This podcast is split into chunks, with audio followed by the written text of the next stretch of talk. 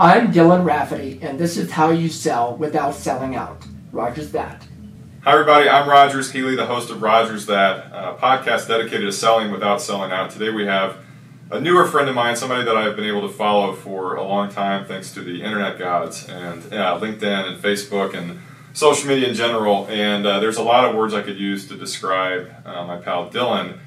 I'm going to choose one of them. I think Dylan he has a purpose, and I think that when you meet somebody that has a purpose, everything just kind of falls into place.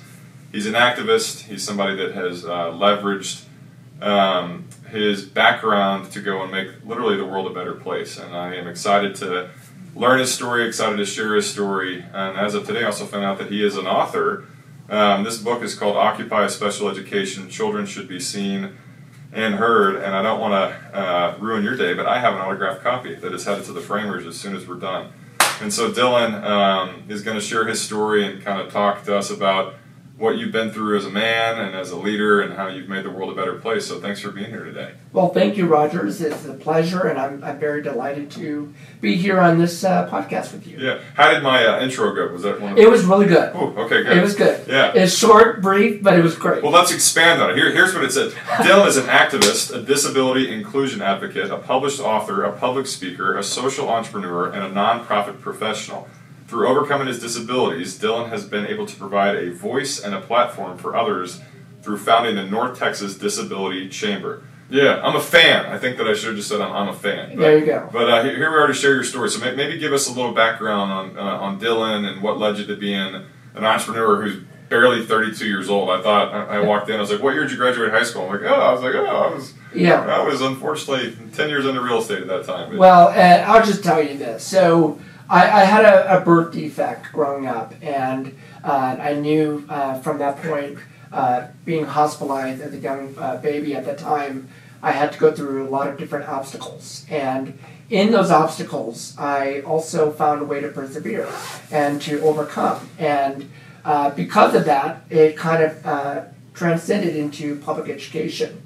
And so I wanted to be academically challenged, is why I gave you an autographed copy of my book. And the idea behind that was three things. One, the importance of having transitional guidance throughout your time in education and any journey that you come from. Second is having a mentor. That's somebody who you can relate to, who's going to provide you guidance on whatever direction that you want to take. And the third thing is really making sure that you have that important relationship, whether it's your teacher, your coach, your administrator, throughout your time in education. And then, believe it or not, since I published that book, I founded a company, Dylan Listed, which was about employment opportunities for people with disabilities and our disabled veterans throughout that time. And then, since then, I pivoted to advocacy and leading in the nonprofit realm when it comes to disability inclusion. All this in 3 decades, which most people don't have an ounce of that over the span of 10 decades. So, you know, you said at a young age you obviously fought through and you learned perseverance and resiliency and all those big important words that most people will never understand what it means. But how old were you when you realized, okay, this is an opportunity, you know, and this is an opportunity to go and help people that don't have your, you know, your strengths? So the challenge was in high school. It all started with the Making a Difference project. At the time, Ms. Sharon Townsend, who no longer lives here today, she taught me an important lesson through our English department and said, do a project that you're passionate about and find a way to make a difference. And sure enough, I did something in regards to going from March 1st back at the time, which is a big march for spreading awareness for those with intellectual and developmental disabilities. And then from there, I kind of saw my passion, my community that I relate to. And shortly after high school, went through the whole phase of college learning and so forth, I found my niche. My niche was my peers, and my peers who needed a voice, someone who can relate to them and also speak for them in regards to the challenges that we face. And one of those challenges is employment.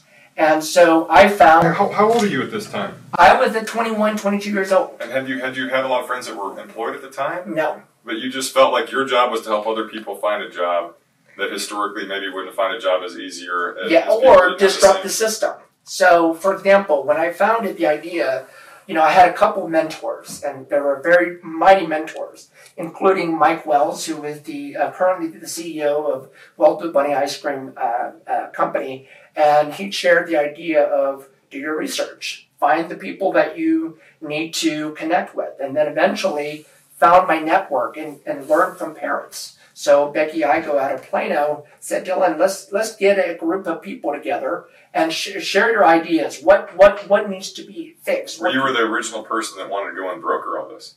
But for real, I mean, yeah, you were the first person to actually, you know, it's one thing to have an idea. It's another thing to actually lead the idea. Yes, that's true. So, but the challenge is getting buy-in. And so, for example, disabilities, the employment community itself, they were already in. It was getting the buy-in from the state contractors that provide funding mechanism for it, as well as for employers. So the discussion around disabilities was not evident at that time, whereas now disability inclusion is the forefront of part of your diversity, equity, and inclusion efforts. Mm. And so I'll just tell you, there are so many different people, but at the early stage of entrepreneurship, I met, I knew him when I was 12 and 13 years old, Mr. Tony Fleo of Social Venture Partners in Dallas.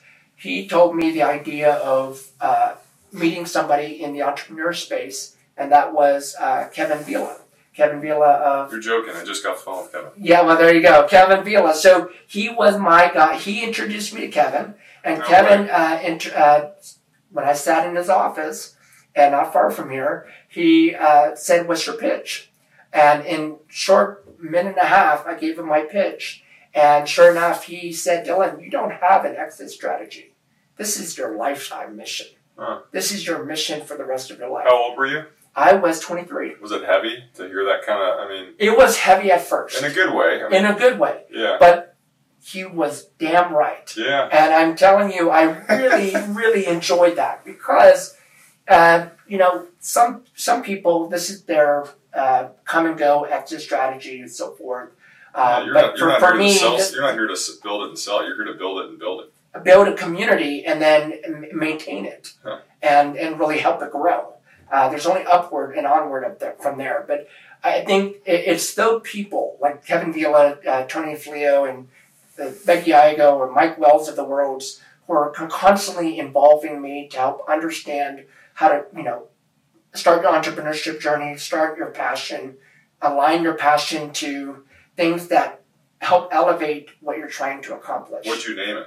So my business was Dylan Listed. So, you know, Rogers, he always says Dylan Listed. So the reason was we were looking online. There was Angie's List. There was all these different names. And I'm like, might I just do Dylan Listed and then ED at the end to make it a little different, but it was about empowered here, hired here was the sort of the slogan.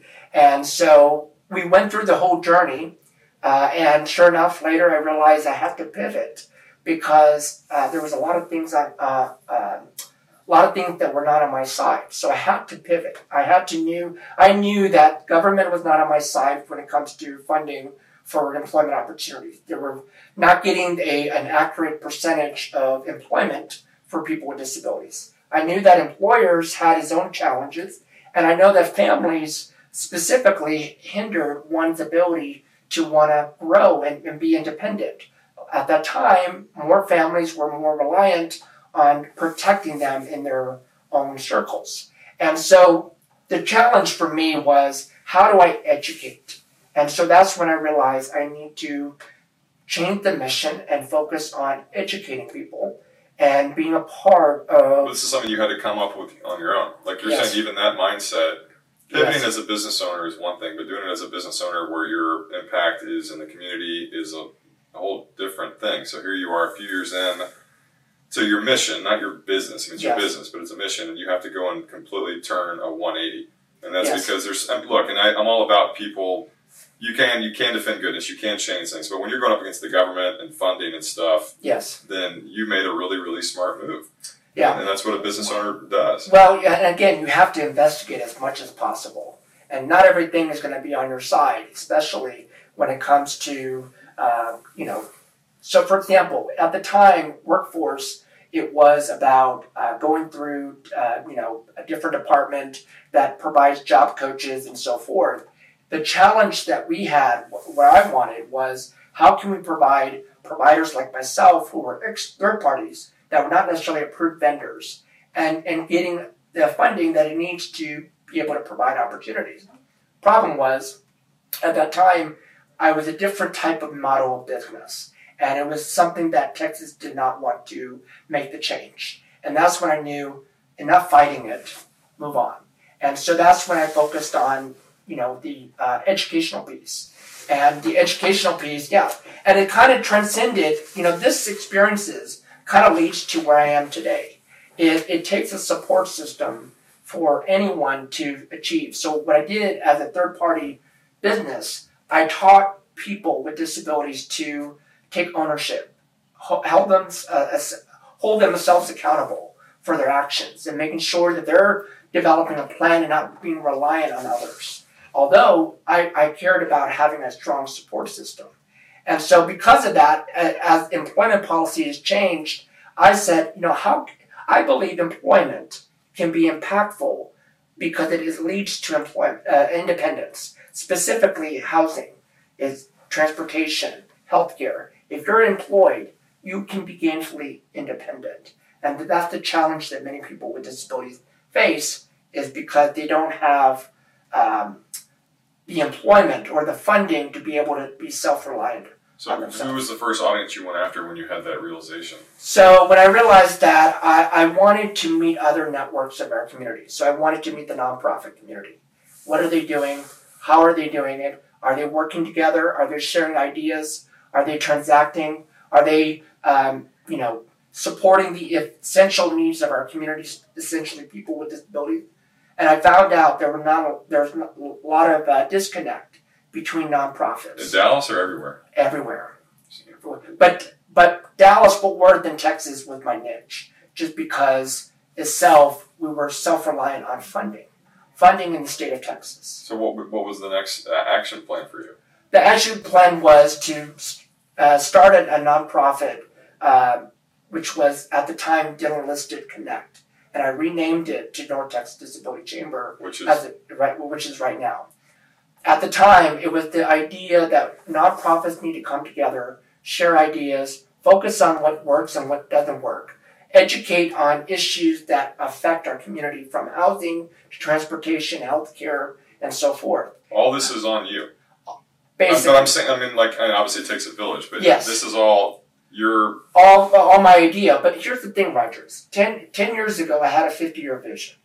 And that 50-year vision, a lot of people thought I was crazy. 50. 5 minutes is hard for me. Well, a 50-year vision, because I knew that our community was so behind compared to other communities. And that 50-year vision, I said, I want to accomplish this. This is what I see in 10 years' time. And I believe it or not, in 10 years, I've done a lot in 10 years compared to the 50-year vision. But because of that 50-year vision, I knew what steps I needed to take. I knew what actions that I need to pivot and find a new door opening for our community. And the challenge that our community has is issues like employment, housing, transportation. And I found in 2015, when I was appointed by Governor Greg Abbott, on the Governor's Committee on People with Disabilities, Were you the youngest one? I wouldn't say I was the youngest one. I was 25 at the time. Good Lord. But at the time, I learned something new. I found policy as an avenue to change, make changes, and changes for the better. And because of this, I learned about how to work internally and externally within state agencies, working with nonprofits, and working with individuals that are advocating for policies on behalf of the entire community. And because of this, I've learned that specific language in the law can change and might increase funding for opportunities. How do you even get to those people, though? I mean, these are big names. If y'all aren't in Texas, these are the people that run our state, and it's not easy to get access. Well, here's the thing. Prior to going to the Governor's Committee, I had learned of an event in Dallas. I attended the event, and I said, how can I get on the committee? Then I realized, let me just travel to Austin. I went over there, and I met at the time Angie Linglish, who was the executive director. I said, I want to be on this committee. How do I get on it? Well, you have to be appointed by the governor. You have to fill out an application. I checked the application. It was like about 25 pages long, and I'm like, I can't do that. But sure enough, about 3 months later, I got a call from the governor's committee and said, we've been trying to contact you. We want you to apply for the committee. And I did. It was 2 or 3 pages long. And sure enough, three or four months later, I got appointed to the governor's committee. I think it's about who you know. Yeah. It's about building that network, building that trust and respect in their community, and then finding your purpose. You got God on your side though too, man, because the momentum that you've got, and the fact that it's been only 10 years is pretty significant. You remember the first time that you saw your work turn into something? Yeah, the work. I think the result is often seems when people are using the result to your benefit. For example, if I'm teaching something, and for example, I can't remember this moment very well, but I remember going to a parent's house and trying to help this young daughter of hers to find herself, find her passion. And at this moment, I saw her artwork. Her artwork was remarkable. And in that artwork, I noticed some feelings behind that artwork. And I taught her the importance of changing that color from black and white to colorful. And sure enough, her emotions showed out. And from that moment on, she found her purpose. She found her passion. Whatever I did in that 30, 45-minute time period, I can't remember briefly, but what I do remember is that feeling. I brought something out of her. I saw her. I gave her the bigger picture. And because of that, she's successful now. She's found her purpose. She's found her passion. She's working with organizations that she loves. And she's finding a way to navigate the ever-complicated world that we live in. All because you had an idea. Well, it was an idea, but also helping her find where she fits in. And I think it's hard for people to navigate without even having somebody they can rely on and help them transition. How many people do you think, like that lady, you have been on the fringe or directly involved? 100+. Are you serious? I'm serious. Do you get to keep in touch with these people? I try to as much as I can. It's got to be impossible, especially if you're on a mission to just keep, you got 40 years left on the 50-year plan. Here's the thing. I always tell people, if I cannot help you today, I'll help you a year from now or 5 years from now, sometime in between. There are people I have not helped yet. And part of it is because I didn't have the resource or the connection at that time. And so sometimes now what I focus on is if there's a connection that I have, I'm going to make that connection because that person is looking for something that a connection that I already have is looking for as well. And so I try to bring them together. Is it hard to live? I mean, as a fellow business owner, like I love working in the business and seeing all the other stuff. And I realize that being a leader, part of it is you're alone, and you have to make decisions that are better for everybody, which means you're kind of out of the minutia and out of the fun. But is that a struggle you ever encounter? Yes. So as a business owner and nonprofit leader, and as an extrovert, Rogers, I don't know if you noticed that, I'm an extrovert. Same. And as a diehard Mavericks fan and many other things, yes, I do struggle with, because business is 24/7 for me. Yeah. And it's something that I have to constantly be aware. But it's not business. You got to give yourself credit. You're in the business of changing lives. Yes, but you also have to realize it's also a very personable. Like you have to dedicate time for yourself, and it's oftentimes lonely. Yeah. And so it's a risk that a lot of people have. Is is this something they're going to enjoy? Absolutely, it's something I enjoy. But it's also a challenge because I'm pretty much lonely for most of the time. Yeah. Because even though you're around people, it's just Well, and being an extrovert also has the awareness that I need to be introverted sometimes because I need to dedicate time for myself. So you have to time block Dylan time. Yes. Yeah, which again, I understand this as well as anybody, which is probably a big reason I didn't get married until I was 40 because, there's a fine, I don't know if there's a fine line, but work became my obsession, my life, and then the people that worked with me and for me became my friends and my family. And you look up, you're like, holy crap, there's no diversity to me other than just this. But again, what you're doing is different. It's got to be really, really hard to turn it off. It is really hard. Yeah. And I think, but what I appreciate most is I was sitting at a diner a couple years ago. I say many years, but a couple years ago. In your 20s. Yeah, like in my 20s, yes. And my friends were sitting with me, and then a parent came up and said, "Hey, you're Dylan." And I almost froze because I didn't know how to respond. But typically my friends came in and said, "Yeah, this is Dylan. This is what he does." That was my proudest moment because I noticed that my closest friends recognized the work that I do, and they were able to engage with a parent that came randomly to my table at Pluggers, and we're watching a sports game. But that, to me, it is rewarding to know that people do recognize my work and recognize my passion and my purpose. But at times, it's challenging because it's a roller coaster of a journey. But then God does that kind of stuff for you to just stay the course. Yes. Advice for those that are... Maybe they have similar backgrounds to you. Maybe they have a different background. Maybe they want to just go and make a difference. What would be your elevator pitch for going and potentially changing somebody's life? So I've shared this before recently, and it can be many different things. To you, Rogers, I would say invest in one. And I always say invest in one because, believe in that person. Try to give them the tools or her the tools and resources to be successful.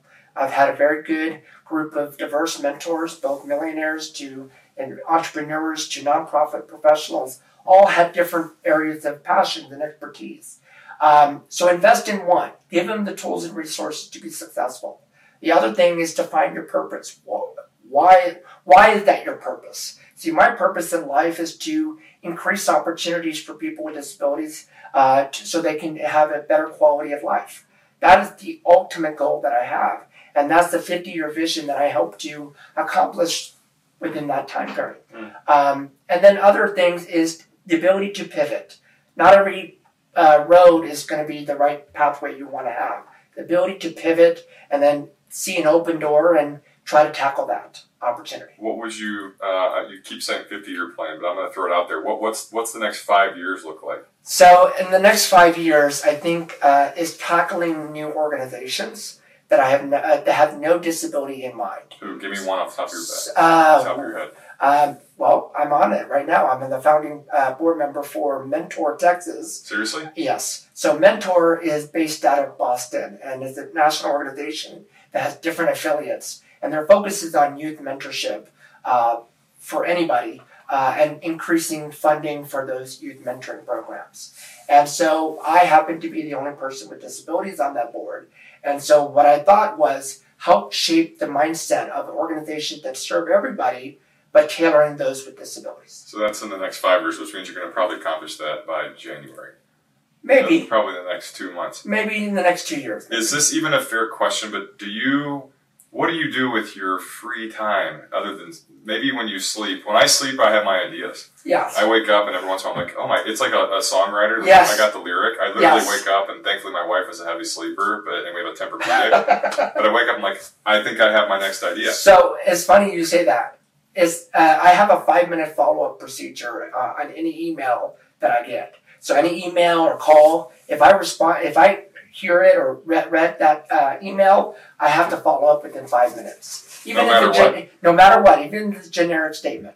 And so it's funny because I was sleeping one day and I was like, oh, I have an idea. I can't sleep. Let me write this down. So I get up and write down at 2 or 3 a.m. in the morning, and I do that constantly. Same thing with emails. Same. Emails, I try to respond within 5 minutes after reading it. Same. There's a girl that used to work for me that I don't know what she's doing now, but I remember a few years back she talked about the 5-minute drill. And yes. But I do 15-second drill. And because my old school ways, I would get an email and be like, all right, this isn't urgent. I'd open it, and at the end of the day, I go reply to all of them. But having a sense of urgency with a sense of strategy is my best approach. One thing that I've learned in the customer service realm, Rogers, is that our community values people that respond quickly. Yeah. If they get a response within a week after, it catches them off guard too. Yeah, and they don't trust them. Mm-hmm. For me, I respond to. I don't have an automated email. I don't have any. So I respond personally from me to you. You're so married to the phone. Yes. It just becomes such a nonstop. But it kind of pays off after a period of time. Yeah. When people see that authenticity of the individual responding and at a timely manner and even within seconds, they see that over time and they want to work with you. They want, they trust you enough to want to, you know, continue our work together. You look back in 40 years, okay, and you're still a lot younger than me, but we're still both kicking butt. What is your proudest accomplishment? What do you want to be remembered for? Well, that's a tough question. But my guess is you have a list. I do. I do, but I think that today I haven't accomplished much. BS. I swear to God. You can't be like... I get the book. Well, where do people buy this book? The book is great. Where do they buy the book? But the thing is, I look at, when you think about the greatest accomplishment, you want a mass production of people that you help, you know, help them grow or help them find employment and many other things. But as I've grown older over the last decade, I've realized policy changes everything. I haven't changed the policy yet. And I feel like it could be organizations, it could be individuals, it could be systems, it could be policy, it could be many things. Well, you're going to change a policy then. You probably have your own policy. What do you do after that? Well, there's going to be, but the thing is, one policy is just one specific area. It may not change the entire trajectory. Yeah. So, for example, housing is its own policy, whereas, you know, employment is another policy. They don't work hand to hand. They have two different languages that often need to be changed or improved or modified. And so I believe that policy is important, but I think the biggest impact would be if I was held in office. So I ran for school board a couple years ago, but I wanted to always serve and represent my community. And if I can hold a position that has the ability to vote or change policy, I think that would be my greatest achievement. Do you have any desires to, like, I didn't travel really in my 20s and 30s. Yeah. I didn't really, I mean, I have a hobby with this music stuff, but yeah. What's your advice for people that really obsess and live what they do for a living? You think it's okay? It is okay as long as you find your purpose and where you want to go in life. At the end of the day, you know, my purpose in life is to change policies and change people's and mindsets and improve quality of life for people with disabilities. That's my end of the day mission.